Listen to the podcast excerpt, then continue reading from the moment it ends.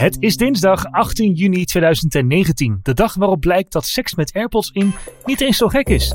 Je luistert naar aflevering 58 van de TechSnacks podcast. Mijn naam is Remmel Mens, tegenover mij zit Maarten Voorkom. En in 40 minuten gaan we weer door vier tech-onderwerpen. Welkom bij TechSnacks.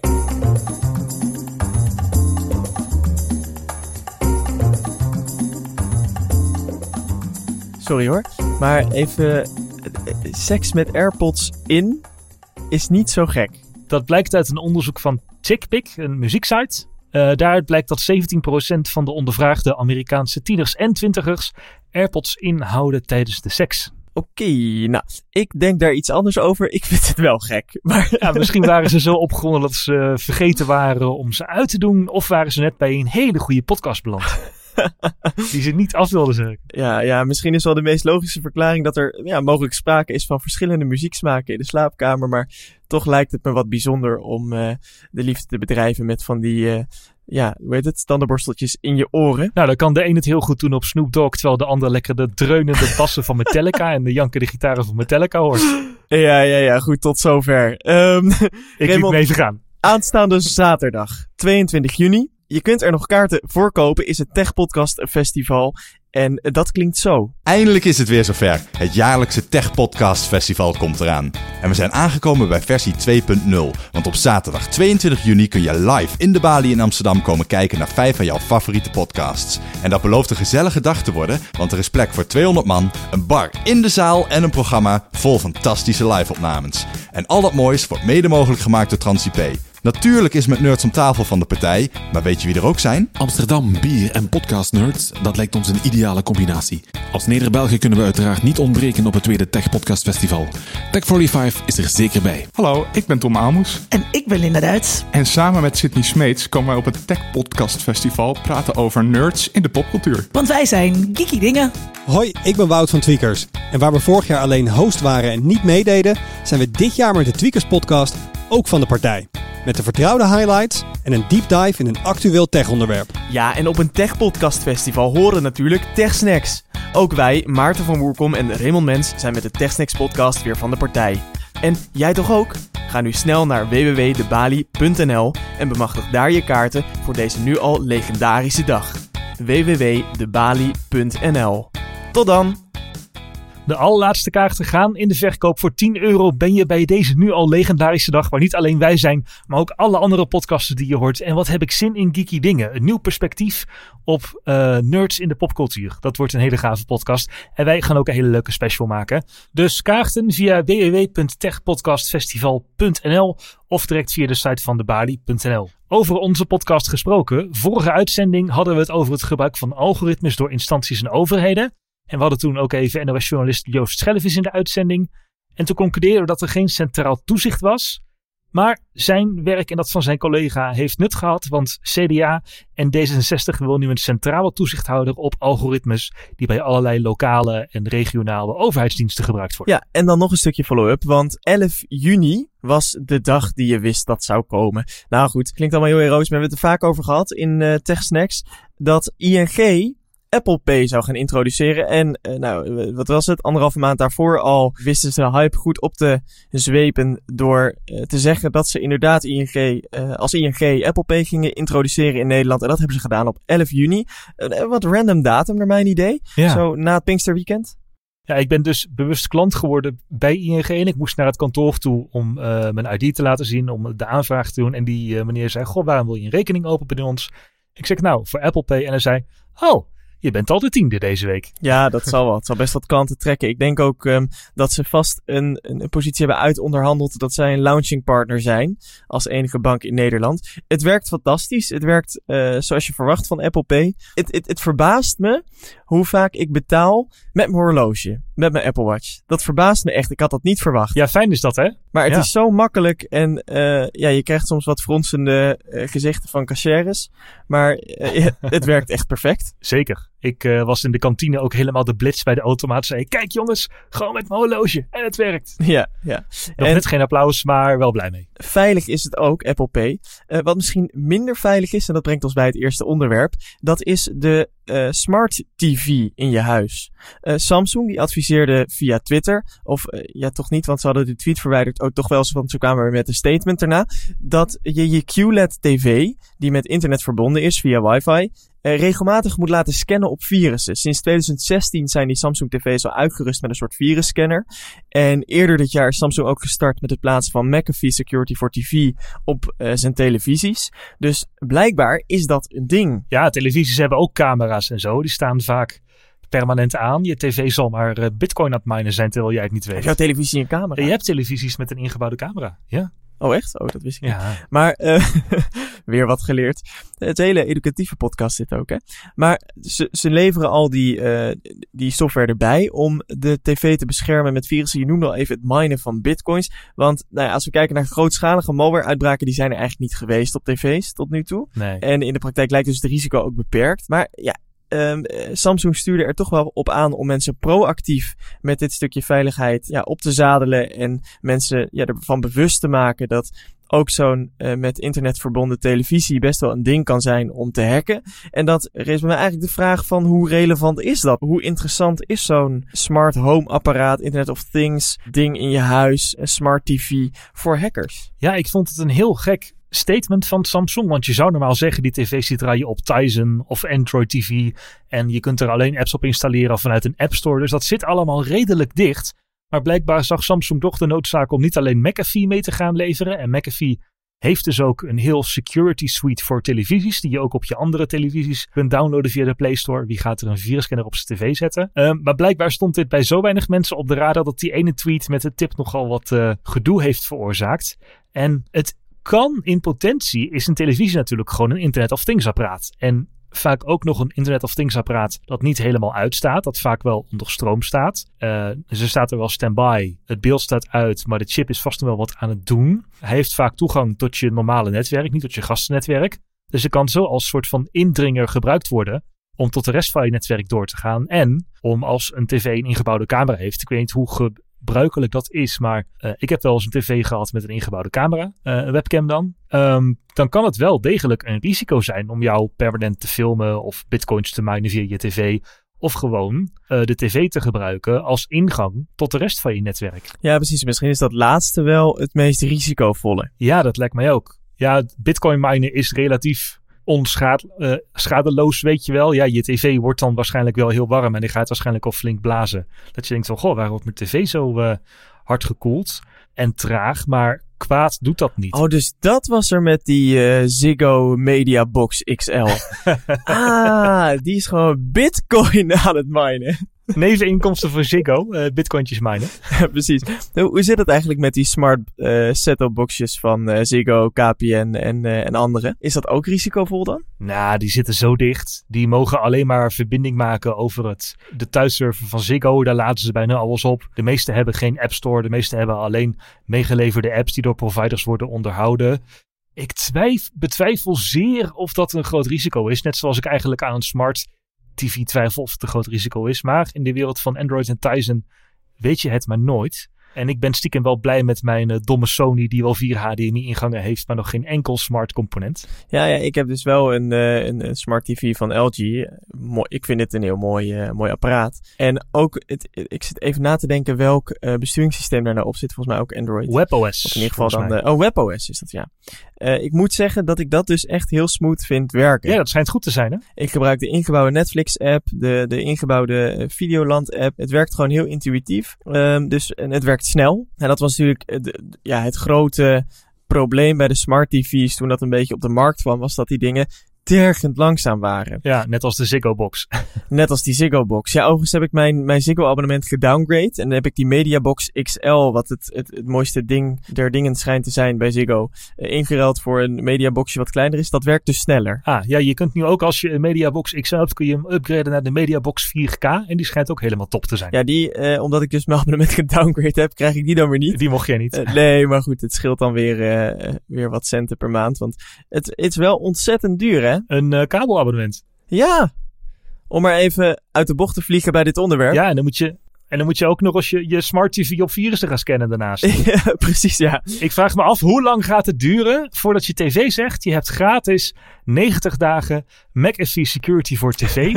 Voer je creditcardnummer in om deze tv volledig te beschermen tegen virussen. Ja, ik, ik zie ook al, ik heb een beetje flashbacks naar de Norton Internet Security op je Windows uh, computer die je meegeleverd krijgt. Maar goed, um, even uh, samengevat. Ja, ik vind, ik, vind dit, ik vind dit belachelijk van Samsung. A, je moet apparaten zo vormgeven dat ze niet vatbaar zijn voor virussen en sandboxen.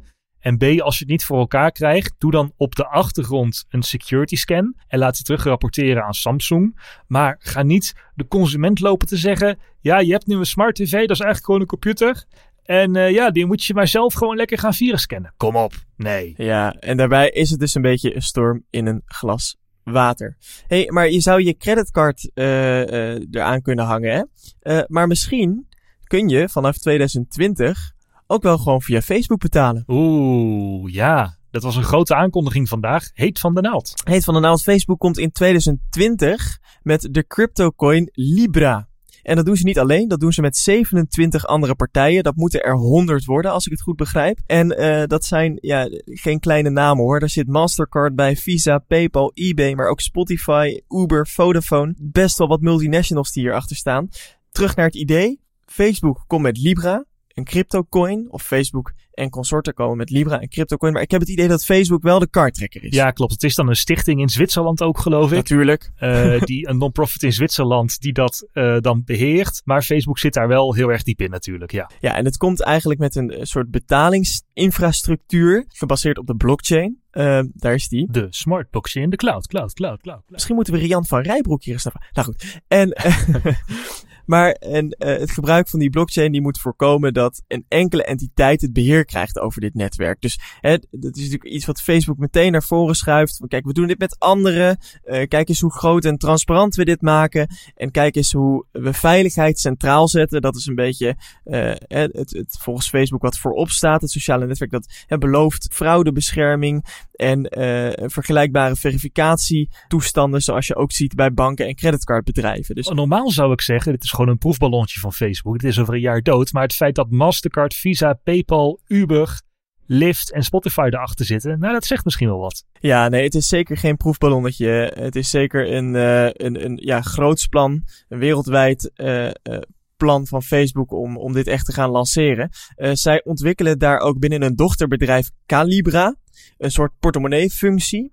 Um, die ja, eigenlijk dit naar de consument moet brengen. Hè? Dus die deze infrastructuur daadwerkelijk voor moet gaan geven op de telefoons. Ja, dus je hebt Libra, dat is dan die munt. En Calibra, dat is dan de, de, de portemonnee, zeg maar. En die portemonnee wordt dus een aparte app, maar het wordt ook geïntegreerd in Facebook, Facebook ah, Messenger en WhatsApp. Dus dan kun je meteen even via WhatsApp even wat Libra naar je dochter of zoon overmaken als ouder zijn. Ja, ja je, we moeten hierbij niet vergeten dat wij in Nederland ons digitale betalingsverkeer eigenlijk heel smooth hebben geregeld. We hebben een hele strakke, uh, uh, goedkope, hè, voor de consument goedkope uh, infrastructuur. Mm -hmm om betalingsverkeer online te regelen. Waarom is Apple Pay zo'n succes uh, en ook voor online aankopen in de VS?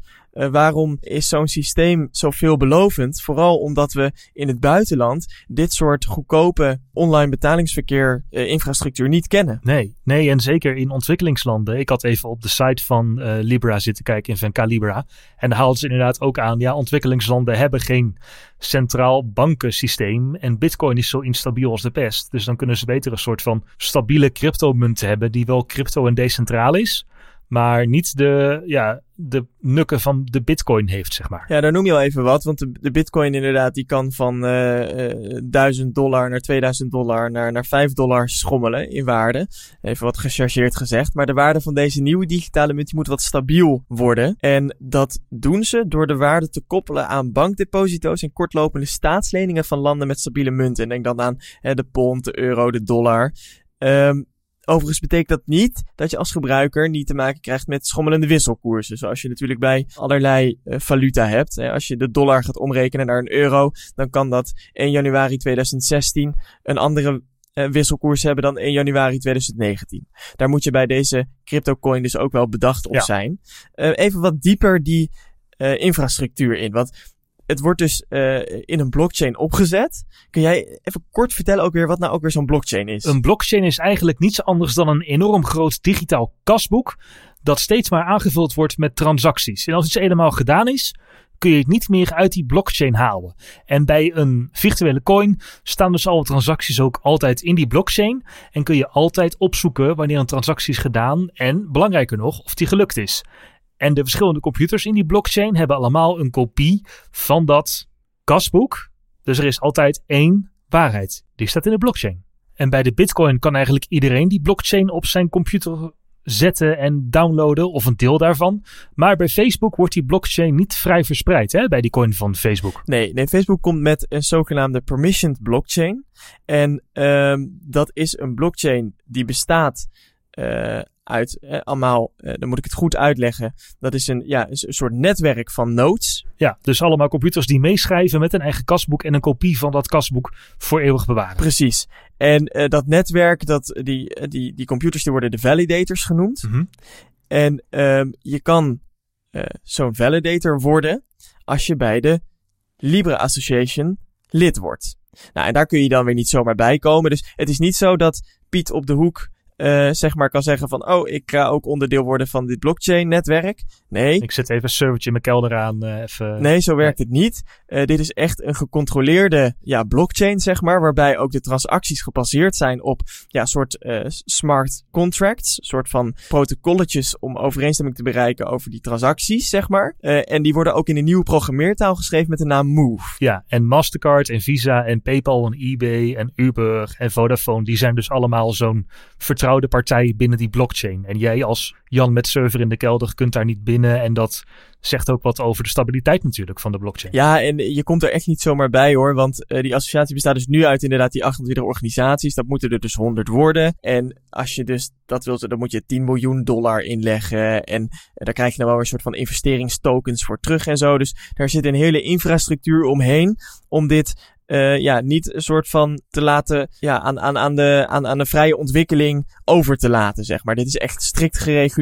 Ja, en naast Libra heb je dan Calibra, dat is die portemonnee. En die zit wel wat dichter bij Facebook. Want daar, moet je, daar kun je je dan wel voor aanmelden, las ik. Ook als je geen Facebook-account had. Uh, maar dan moest je wel je identiteitsbewijs naar dat Calibra opsturen. Wat een dochteronderneming van Facebook is. Ja, en dat Calibra zal dus ook echt als ja, een soort van bankpartij gaan fungeren. Ja, die beheert jouw digitale portemonnee, zeg maar.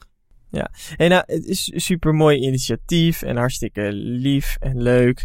Maar uh, dit zijn natuurlijk allemaal commerciële bedrijven, Facebook voorop. En waarom is dit nou interessant? Want hey, we kennen Facebook natuurlijk van, uh, Facebook eigenlijk een heel groot advertentie- en profiling uh, bedrijf. En ze zeggen wel dat veiligheid voorop staat. Ja. Maar we hebben natuurlijk ook nog het P-woord, de privacy. Um, Facebook heeft gezegd dat de financiële informatie uit je portemonnee niet met Facebook zelf of een derde partij zal worden gedeeld zonder toestemming van de gebruiker. En ze zeggen dat de gegevens niet zullen worden gebruikt voor het personaliseren van advertenties. Maar daar wringt het toch een beetje. Ja, ze zeggen we delen nu je gegevens niet, maar ja, wie weet hoe dat over een jaar is. Ja, precies. En dit, precies die data, die betalingsdata, eh, dat koppelen aan je hele profile van iemand en, uh, en met profile bedoel ik dus ook iemands gedrag op internet, wat ze screenen en wat ze in jouw mapje hebben staan. En met al die Facebook pixels. En als je dan dus inderdaad kan overgaan tot ook het betalingsverkeer in kaart brengen, dan is dat natuurlijk wel ja, bijna letterlijk goud wat je in handen hebt. Dus ik verwacht dat die incentive om ja. uh, aan Facebook je data te geven, die zal er zeker komen. Ja, die consent moet je geven. Je moet opt-innen. En ze zullen er vast wel iets aan doen om jou te laten opt-innen. Zeker als je het bijvoorbeeld via WhatsApp en Facebook Messenger gaat gebruiken. Ja, dus, dus ze zullen daar echt wel heel erg hun best voor gaan doen om uh, die data van je te gaan krijgen. Dus ja, daar wringt het dan weer. Vind ik trouwens wel Vind ik trouwens wel super slim dat ze WhatsApp en Messenger gebruiken als aanjager. Want ja, dat heeft praktisch iedereen, weet je wel. En geld overmaken via WhatsApp, gewoon met een appje even wat geld overmaken. Dat klinkt best handig. Ja, dat, uh, uh, er is ook dit, dit uh, is ook zo kansrijk, omdat Facebook natuurlijk zo enorm groot is. Ja. En zo uh, op enorm veel telefoons en zo enorm veel gebruikers heeft. Dus uh, wat dat betreft is het niet gek dat Facebook dit initiatief trekt, zeg maar. Dat is, dat is geen rare actie en dat zat ook best in de lijn der verwachting. En daar waren ook best wel wat geruchten over. Het is overigens ook niet voor het eerst dat de gedachte opspeelt om betalingsverkeer te koppelen aan advertenties. En dat is natuurlijk waarvoor ING, we hebben ze bejubeld aan het begin van de podcast, maar eh, laten we nog wel even een kritische noot plaatsen. Wat ING natuurlijk gewoon Oh, al doet ja. in Nederland, of in ieder geval voornemens is en waarvoor je kan opt-outen. Dat was echt een paar dagen voordat ze Apple Pay eh, aan gingen bieden, kwam dat inderdaad in het nieuws. Dat ING betalingsverkeer ging analyseren om jouw relevante aanbinding te doen. Als je kinderbijslag kreeg, dan kon je eens een mailtje krijgen of een pop-up in de app. Open ook een kinderspaarrekening. Ehm, ja, en dat stootte veel mensen nogal tegen het verkeerde been. Ja, en ik denk ook wel terecht. Je kan dat, en je kan het dus ook niet opt-innen, maar opt-outen. Dus daarvoor ga je naar mijn ING en dan kun je onder je profiel bij je privacyinstellingen kun je dit uitzetten. Dus als je een ING-rekening hebt, zou ik dat zeker even doen. Ja, en dat werkt heel raar. Je moet dus het vinkje opt-out Ja. aanzetten Ja. om te opt-outen. Hij staat standaard uit en uit betekent dat je data deelt. Maar je moet het vinkje inderdaad in mijn ING dan privacyinstellingen moet je aanzetten om te opt-outen. Ja, dus de- precies. Dat is eh, een mooie dubbele ontkenning zit daarin. Ik snap het overigens wel. Hè. Die banken proberen natuurlijk eh, met z'n allen te blijven vernieuwen. Bij een, ja, toch in een hele conservatieve, eh, rigide wereld, vastgeroeste wereld, denk ik. Kijk, ING probeert natuurlijk al van alles te doen met jouw betalingsverkeer. Ik ben natuurlijk al een tijd klant en sinds een eh, lange tijd bieden zij ook het, de kijk vooruit functie eh, in de app. Ik weet niet of je die al bent tegengekomen. Waarbij ze je maandelijkse betalingsverkeer en je geplande eh incasso's en op basis van je historische eh, maandelijkse afschrijvingen proberen ze te vertellen eh, en te voorspellen wat ongeveer je budget zal zijn de Mm. volgende maand.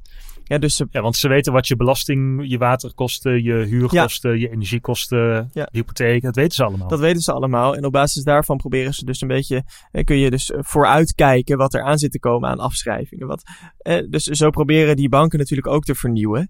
Ehm, wat Facebook dus met eh, zijn partners probeert nu, is om daarvan weg te blijven. Wat natuurlijk wel interessant is, omdat Mastercard en Visa er ook bij zitten, die ook met die banken natuurlijk eh, dikke vinger in de pap hebben. Maar ze willen eigenlijk dit, ja, de, de betaalwereld een beetje open gaan breken door eh, op echt grote schaal een cryptocoin te gaan uitrollen naar mensen. Die backbone die hebben ze om dat te kunnen doen. Ja, ik ben benieuwd als het Facebook niet lukt met al zijn macht via WhatsApp en Facebook Messenger en zijn eigen platform om een cryptomunt in de markt te zetten die niet alleen voor de massa is, maar ook stabiel is. Als het Facebook niet lukt, dan moeten we echt een andere, ander iets voor crypto gaan bedenken dan geld. Want als het Facebook niet lukt met deze enorme marketing en slagkracht en reserves en WhatsApp erbij en een hele eh Zwitserse non-profit erbij, dan gaat het waarschijnlijk niemand lukken. Dus dit is wel een soort van het moment waarop crypto zich moet gaan bewijzen, denk ik. Nou ja, je zou het natuurlijk eh, kunnen afwachten of eh, als het Facebook niet lukt, of eh, Google het dan nog even gaat proberen. Want als eh, ja, Google toch één karaktertrekje heeft, is dat ze wel standvastig zijn. Onder andere met het proberen te lanceren van een messenger, eh, messenger app. En daar zijn we bij ons derde onderwerp aangekomen. Een eh, lesje, even een eh, geschiedenisoverzichtje van de pogingen van Google tot het lanceren van een succesvol eh, alternatief voor WhatsApp of iMessage. 2005, Google Talk. 2008, Google Hangouts. Ken je hem nog? En toen kwam in 2011 kwam Google Plus. Oh, met die circles en zo. Ja, en dan had je Huddle, daar kon je dus binnen je Circles Messenger en Hangouts video. Dat was dus een ja, video variant van Hangouts die eerst in Gmail zat. En toen weer twee jaar later, in 2013, hebben ze dat Huddle maar geschrapt. En het Google Plus Hangouts genoemd en daar alles in samengevoegd. Denk je, yes, we zijn er. Maar nee, want in 2014 werd Google Voice gelanceerd en ook in Hangouts geïntegreerd. Weer twee jaar later een nieuwe app genaamd Google Messenger, wat de standaard berichtenapplicatie op Android werd. ja. En midden 2016 kwam er ineens Google Allo voor chats. Dat was tijdens Google I.O. En daarnaast kwam Google Duo voor videochats. Maar we zijn er nog niet hoor. Nee, 2017 kwam Google Hangouts weer eh, met zijn hoofd op de hakblok. En werd het Hangouts Chats voor zakelijk gebruik. Dus daarmee hadden ze Hangouts afgeschaft. 2018 zeiden ze dat de ontwikkeling van Google Allo, dat ze twee jaar geleden hadden aangekondigd, even in de ijskast werd gezet. Ja. En later dat jaar kwamen ze met een nieuwe app genaamd Google Chat. En dit jaar hebben ze de stekker uit Google Allo getrokken. Dus we kunnen kort zijn dat er nog allemaal spoken uit het verleden bestaan. Maar dat Google Chat nu wel een beetje het ding moet worden. Ja, maar is dat nou een goede concurrent voor iMessage en WhatsApp? Nee, niet echt. Nou ja, dat Google Chat dat begon op zich wel veelbelovend. Dat werd sowieso de standaard SMS-app op Android. Dus hij werd op grote schaal uitgerold. Dat helpt vaak wel. Uh, en je kon er dus ook mee sms'en. Maar daarnaast kon je er ook multimedia berichten mee besturen. Hè, groepsgesprekken, foto's, emoji. Uh, en dat werkte met de RCS-standaard. Oh ja, RCS dat is eigenlijk dus als WhatsApp. Maar dan door mobiele providers uitgevonden als soort van universele standaard. Ja, en in theorie, let op, in theorie kan iedere provider dat ondersteunen. Dus iedere provider moet zijn netwerk klaarmaken voor RCS. En dan een soort universeel profiel uitrollen. En dan kun je, uh, maakt niet uit welke app je hebt. Als je telefoon en je netwerkprovider RCS ondersteunen, kun je dus gratis via die dataverbinding uh, praten. Je hoeft niet dezelfde app te hebben, maar alleen je provider moet het ondersteunen en je telefoon ook. Dus theoretisch gezien zou je dus dan met Google Chat een berichtje kunnen sturen naar iMessage. Ja, als zowel Google Chat als iMessage RCS gaan ondersteunen, ja. dan zou dat inderdaad kunnen. Want het gaat dan gewoon via een pakketje wat iedere mobiele provider zijn netwerk gewoon snapt en weet wat hij af moet leveren. Een soort gratis sms ja. via het datanetwerk eigenlijk. En uh, nou, dat was best een goed plan dus in 2018. Uh, het klinkt wel goed, universeel, gratis, op basis van data. En nu zijn we in 2019. En hoe vaak heb jij het woord RCS de afgelopen tijd gehoord, Maarten? Nou, ik moest dus even googelen wat RCS ook weer betekent. maar uh, ik heb er niks over gehoord. Helemaal niks. Nee. Nee, het, het, slaat ook niet aan. Het zijn, uh, momenteel hebben 24 providers wereldwijd het. Nou, dat is echt peanuts. En daarvan zitten er ook nog eens 20 in de VS. Dus RCS wordt hem ook eigenlijk niet. Dus zit Google toch weer een beetje met zijn handen in het haar. Ja, want wat gaan ze nu nog doen? Gaan ze nog een poging doen? Ja, ze gaan nog één poging doen. En um, dat gaat dus niet met de nieuwe app gebeuren. Oh. Dat verbaasde me. Ze gaan, uh, Google Chat blijft gewoon de standaard app. Maar dat wordt niet uh, Google Allo Hangout Chat. Nee, niet eens. En ook niet Google Plus Chat. nee, het valt allemaal heel erg mee. Nee, ze gaan eigenlijk de backend van Google Chat gaan ze helemaal aanpassen. Gmail Phone. Oh, Gmail Chat. Ja. Gmail G-Chat. Hm. G-Chat. G-Phone Chat. Plus. Nou goed. Ja. Hallo. uh, alle gekheid op een stokje. Ze gaan de backend van Google Chat helemaal aanpassen. En ze blijven nog steeds het RCS-protocol gebruiken. Maar omdat die providers het maar niet willen ondersteunen, gaan ze het dan maar via eigen servers doen. Oké. Okay. Goed, dus eigenlijk redelijk uh, terug bij af. Uh, er is trouwens één groot nadeel bij RCS, toch? Ja, het heeft uh, geen end-to-end versleuteling. Dus niet alleen opsporingsdiensten, maar ook iemand die jouw wifi aftapt, uh, die kan de berichten zien. En dat is, maakt het dus een stuk minder veilig dan iMessage of WhatsApp.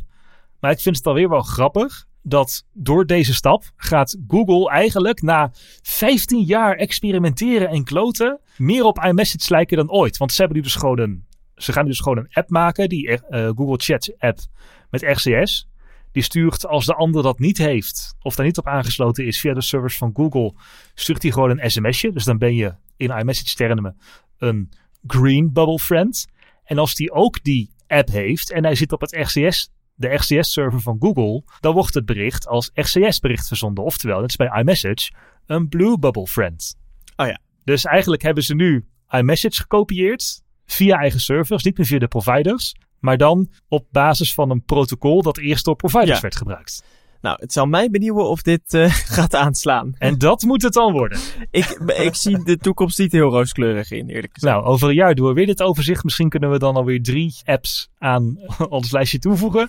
De enige die eigenlijk nog een beetje in leven is, die uh, de laatste, ja, laten we zeggen, vijf jaar is aangekondigd, is dan de zakelijke hangouts. Maar dat zit ook in een vaag roestig hoekje. En je hebt nog Google Duo. Dat werd samen met dat Allo aangekondigd. En Duo is dan videochat. En videochats worden dan weer wel onderhouden. Maar Allo, dat was uh, gewoon textueel chat. Dat is dan weer weg. Dus we hebben nu, ja, alle eieren liggen oftewel in het mandje Duo voor videochat. Oftewel Google Chat met de RCS-standaard voor tekstchat. En ik zou zeggen, als je het hebt, gebruik het niet. Want het is niet versleuteld. En als je WhatsApp of iMessage hebt, gebruik dat dan vooral. Lijkt me ook moeilijk hoor, om mensen nu nog van de WhatsApp af te krijgen. Dat lijkt me ook ingewikkeld, ja. En um, iMessage, dat kun je dus uh, versleuteld ook gewoon gebruiken als je Apple-gebruiker bent. Want dat zit in iOS geïntegreerd. En uh, ook trouwens in macOS. Daarover gesproken, eh, de WWDC is geweest, de WWDC. We hebben het er eh, het uitgebreid voorbeschouwd eerder. Jij bent erbij geweest. Eh, de kater is inmiddels verdwenen. De jetlag ook. De jetlag ook. Het is twee weken daarna. We gaan je dus niet vervelen met alle aankondigingen door nog, die eens nog eens op een rijtje te zetten. Want die kun je zo wel op internet even doorlezen. Of die heb je vast al ergens gehoord. Maar Rema, jij hebt iOS 13, dus het nieuwe OS voor iPhone, heb je al veel gebruikt. En daar zitten een aantal dingen in die Apple niet aankondigde, uh, maar wel heel interessant zijn. Ja, Um, ik ben dus die guy die steeds op zijn iPhone loopt te vloeken nu omdat hij traag is en de batterij snel leeg is. Want ik draai de beta al voor dagelijks gebruik. Maar hey, als je erover moet schrijven en het je werk is, dan moet je wat. Goh, wat heb jij een zwaar leven. Vreselijk. en daarmee vielen me aantal, wel een aantal dingen op. Uh, we kennen Apple natuurlijk als de privacy company. En in iOS 12 deden ze al een eerste stap met het uh, beperken van apps die je locatie altijd volgen. Want toen mochten apps al niet standaard meer je locatie volgen. Alleen bij gebruik van de app de GPS inschakelen en volgen werd de standaard. Maar veel apps wilden toch nog altijd je locatie volgen. En dat kan best legitiem zijn als jij die uh, buienalarm app hebt. Ja, die wil weten waar je bent, zodat die uh, pushberichten kan sturen als er een bui aankomt. Ja, of hartslag nu, die je locatie wil checken voor als er iemand ja. omvalt dat je erheen kan. Ja, of een app van een pretpark bijvoorbeeld. Als je in een pretpark bent en je wil updates krijgen over waar je bent uh, aan de hand van de wachtrijen. Of uh, hoe druk het in een bepaald deel is waar je nu niet bent, hoe lang het lopen is. Dan kan dat best nuttig zijn. Uh, maar vaak is er ook geen legitieme reden. Ik noem dan even Facebook als voorbeeld. Die wil nogal heel graag dat jij je locatie altijd op aan laat staan. En dat je dan gezellig de functie vrienden in de buurt gaat gebruiken. Zodat je kunt zien welke van je vrienden in de buurt zijn. En een pushbericht krijgt als jullie in dezelfde stad zijn. Jee, of zo. um, en in iOS 13 zit een nieuw mechanisme. En dat gaat apps eigenlijk een beetje ja, shamen voor het volgen van je locatie. Want als een uh, app dat een tijdje heeft gedaan, dan krijg je dus een melding met: uh, Hey, deze app heeft je locatie op de achtergrond nu al een tijdje gevolgd. En oh, hier is ook een kaartje. En hebben we precies aangegeven met stippen waar ze je hebben gevolgd. Want de uh, pop-up dat uh, deze app en, uh, heeft je locatie op de achtergrond gevolgd, wil je dat toe blijven staan, die ken ik wel. Maar dit is dus echt specifiek met een kaartje erbij. Ja, dit is met een kaartje en je ziet dan aan de hand van een aantal lichte stippen en donkere stippen hoe vaak die app jouw locatie heeft opgevraagd. Nou, ik heb het voor de gein even bij Facebook aan laten staan een weekje. En het waren donker, donker, donker blauwe stippen, kan ik je vertellen. Ja, dat wil je niet weten, denk ik. En ook echt op alle, alle locaties. Van mijn werk tot thuis, tot de trein, whatever. Nou, dat is dus wel best wel confronterend als jij een gewone Facebook-gebruiker bent. Of een gebruiker van een app die zegt van, oeh, oh, heeft hij me daar allemaal gevolgd? Weet je dat ik daar was? En je kunt zo bijvoorbeeld ook eens zien of die app van dat leuke attractiepark zich een beetje gedraagt. Ja, of je niet nog thuis gevolgd wordt. Ja, precies. En uh, nou, dat is dus een mooie verbetering op het gebied van privacy. En er is nog een nieuwe optie. Je kunt namelijk ook een app toestemming geven om eenmalig je locatie te gebruiken. En daarna moet hij het opnieuw vragen. Oh ja. Dus als je in een winkelcentrum bent waar je een kaart van wil hebben of een indoorkaart, dan kun je best je locatie delen. Maar die app hoeft daarna niet meer steeds jouw locatie te volgen. Dus dan kun je gewoon zeggen: nee, ik wil het eenmalig alleen tijdens deze sessie. En als je de app dan opnieuw opstart, dan, uh, dan vraagt hij hier opnieuw. Ook wel apart dat dat er nog niet in zat eigenlijk. Ja, ja, van die dingen waarvan je denkt, hmm, Best logisch. Heel logisch. Ja, net zo logisch eigenlijk als dat ze Siri meer opengesteld hebben. Um, want ja, Siri is toch een beetje ja, het, het achtergebleven kleine zusje binnen de uh, digitale assistenten. En ze hebben natuurlijk geprobeerd vorig jaar met Siri shortcuts om Siri flexibeler dan ooit te moeten maken. Maar dat was eigenlijk veel te ingewikkeld voor de gewone consument. En ook niet des Apples. Nee. Uh, om dat op die manier te doen. Um, Siri stellen ze nu open voor externe audio-apps. Uh, hallo Spotify. Daar ben jij blij mee als Spotify gebruiker. Ja, ja, ja. Want ik, ik ben geen abonnee van Apple Music. En uh, ik gebruik wel Overcast voor um, de podcast. En nu kun je dus ook via Siri externe audio apps bedienen. Dat zou, uh, zeker voor mensen die bijvoorbeeld in de auto... Siri, sinds dat ik CarPlay heb gebruik ik Siri namelijk wat meer. En dan zijn dit soort dingen best wel heel handig. Want um, er is mooie CarPlay ondersteuning voor Overcast. Mooie CarPlay voor Spotify ook zeker. Uh, als je dat dan met Siri ook kan gaan bedienen in de auto, ja. is dat natuurlijk ontzettend ja. handig. En je kan bijvoorbeeld niet alleen gaan vragen om een bepaald nummer te starten, maar uh, ook alles van een bepaalde artiest of een album, genre, uh, een stemming of gewoon een, een, een, specifieke playlist. Je kan ook playlists gaan maken. Ja, goed hoe vaak je dat nou zou gebruiken. Maar misschien als je een liedje in de auto luistert en je denkt, oh, dat wil ik even daar van, van een random playlist, dat wil ik ook toevoegen aan die playlist, zou je dat kunnen zeggen. Ja. En je kan natuurlijk gewoon de rest van de bediening doen uh, via Siri. En natuurlijk podcast starten, et cetera. Nou, dat spreekt allemaal een beetje voor zich. Ja, het is wel een beetje een rare syntax. Oh, je moet, moet dan zeggen: Hey, madame, voeg dit nummer aan mijn, eh, weet ik veel, eh douche playlist op Spotify toe. Dus je moet Ja. wel steeds de app noemen. Het is niet dat je zo in kunt stellen van: Oh, als het muziek is, is het standaard die app. Nee, je moet de app echt gaan benoemen. Dus je moet zeggen: Speel de TechSnacks podcast op Overcast. En want als je zegt. Speel de TechSnacks podcast, dan zal Siri nog steeds standaard de Apple Podcast app openen. Maar goed, het is al meer dan dat het was. En het is denk ik een eh, functie waar veel mensen naar uitkijken. Net als de NFC-chip die verder open gaat. Ja, eindelijk komt de OV-chipkaart naar de iPhone. Oh nee, toch niet. Nee.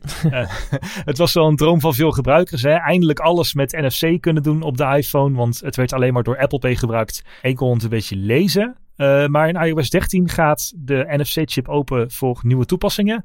Apple had al aangekondigd dat ze met van die Apple Pay tags komen. Die je op die deelscooters kunt plakken. Of op een parkeerautomaat bijvoorbeeld.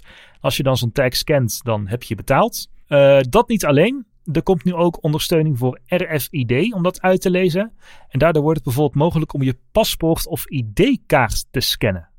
Want daar zit ook een chip in. Ah, oké. Dus voor mensen die bijvoorbeeld eh, bij de handhaving of de politie werken, die kunnen dan die chip scannen en dan hebben ze meteen al je gegevens of zo. Ja, maar je, eh, er is ook een veiligheidsniveau van DigiD. Dat werkt nu nog met een sms'je. Mhm. Wat je krijgt is een beetje omslachtig, maar dat wil eh, het ministerie ook gaan aanpassen. Namelijk dat je even je paspoort of je identiteitskaart achter je telefoon moet houden. Dat je dan verifieert dat jij het bent. Dat is wat minder gedoe. Oh, nou, ik ben wel benieuwd hoe dat, eh, want dat hebben we dan denk ik, ja, gelanceerd in 2051. Nou, het schijnt dat het, schijnt dat het al op Android kan, het blijkbaar al. Eh, er is ook een partij die... De, Oh? Een partij, ja, wij zijn soms zo wereldvreemd als het om Android gaat. Niet normaal. Eh, er is ook een partij die dat helemaal ontwikkelt. En ik heb op de site van die partij gekeken als zo'n externe aanbesteder. En die zegt ook, nee, dat hebben we al werkend op Android. We hebben al een beta, dus het komt helemaal goed. Nou, ik ben benieuwd. En ik heb laatst een vliegreis geboekt. En dan moet je je paspoortnummer overtikken. En vervaldatum en dit. Dus ook heel relaxed als je gaat vliegen. Dat gewoon die eh, app van je vliegtuigmaatschappij zegt. Oh, eh, hou je paspoort maar even onder je iPhone. Dan nemen we even de foto over. En dan nemen we even alle vervaldata. Je persoonsnummer en je paspoortnummer over. En dan ben je klaar. Nou, benieuwd wat dat gaat brengen voor... eh, Ja, want op zo'n, op zo'n chip van je paspoort, daar zit meer dan je denkt hoor. Niet alleen je personalia, maar ook je BSZ-nummer, documentnummer. En die chip die heeft zelfs een pasfoto in kleur van jou erop zitten. Echt waar? En als je een paspoort hebt, ook nog twee eh, vingerafdrukken, foto's daarvan. Oké, nou hopen dat je niet makkelijk geskimd kan worden dan.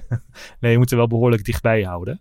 Ehm, en je kunt dus naast eh, die, nieuwe, die nieuwe tags en chips gaan lezen, kun je nu ook naar kaarten schrijven en naar eh, RFID-kaarten schrijven. nou, we noemden hem al even de OV-chipkaart. Dat is natuurlijk ook NFC. Nou, je zou dan kunnen bedenken als die NFC-chip van de iPhone open gaat, dan kan ik mijn OV-chipkaart daar ook wel op eh, laden. Maar helaas, eh, want iOS 13 kan wel NFC-tags eh, lezen en schrijven. Dus eh, wat dat betreft gaat hij meer open. Maar geen NFC-tag emuleren. En dat is nodig om een virtuele OV-chipkaart aan te maken. Dat is natuurlijk ook wat ze met Apple Pay doen. Ze emuleren een digitale pas van die ING. Ehm, maar dat gaat dus niet voor, dat gaat niet open. Dus daar kan, wat is het, Translink volgens mij, kan daar niet op, op gaan eh, inspringen. Dus de vrienden van Invisible Tickets hebben nog alle ruimte.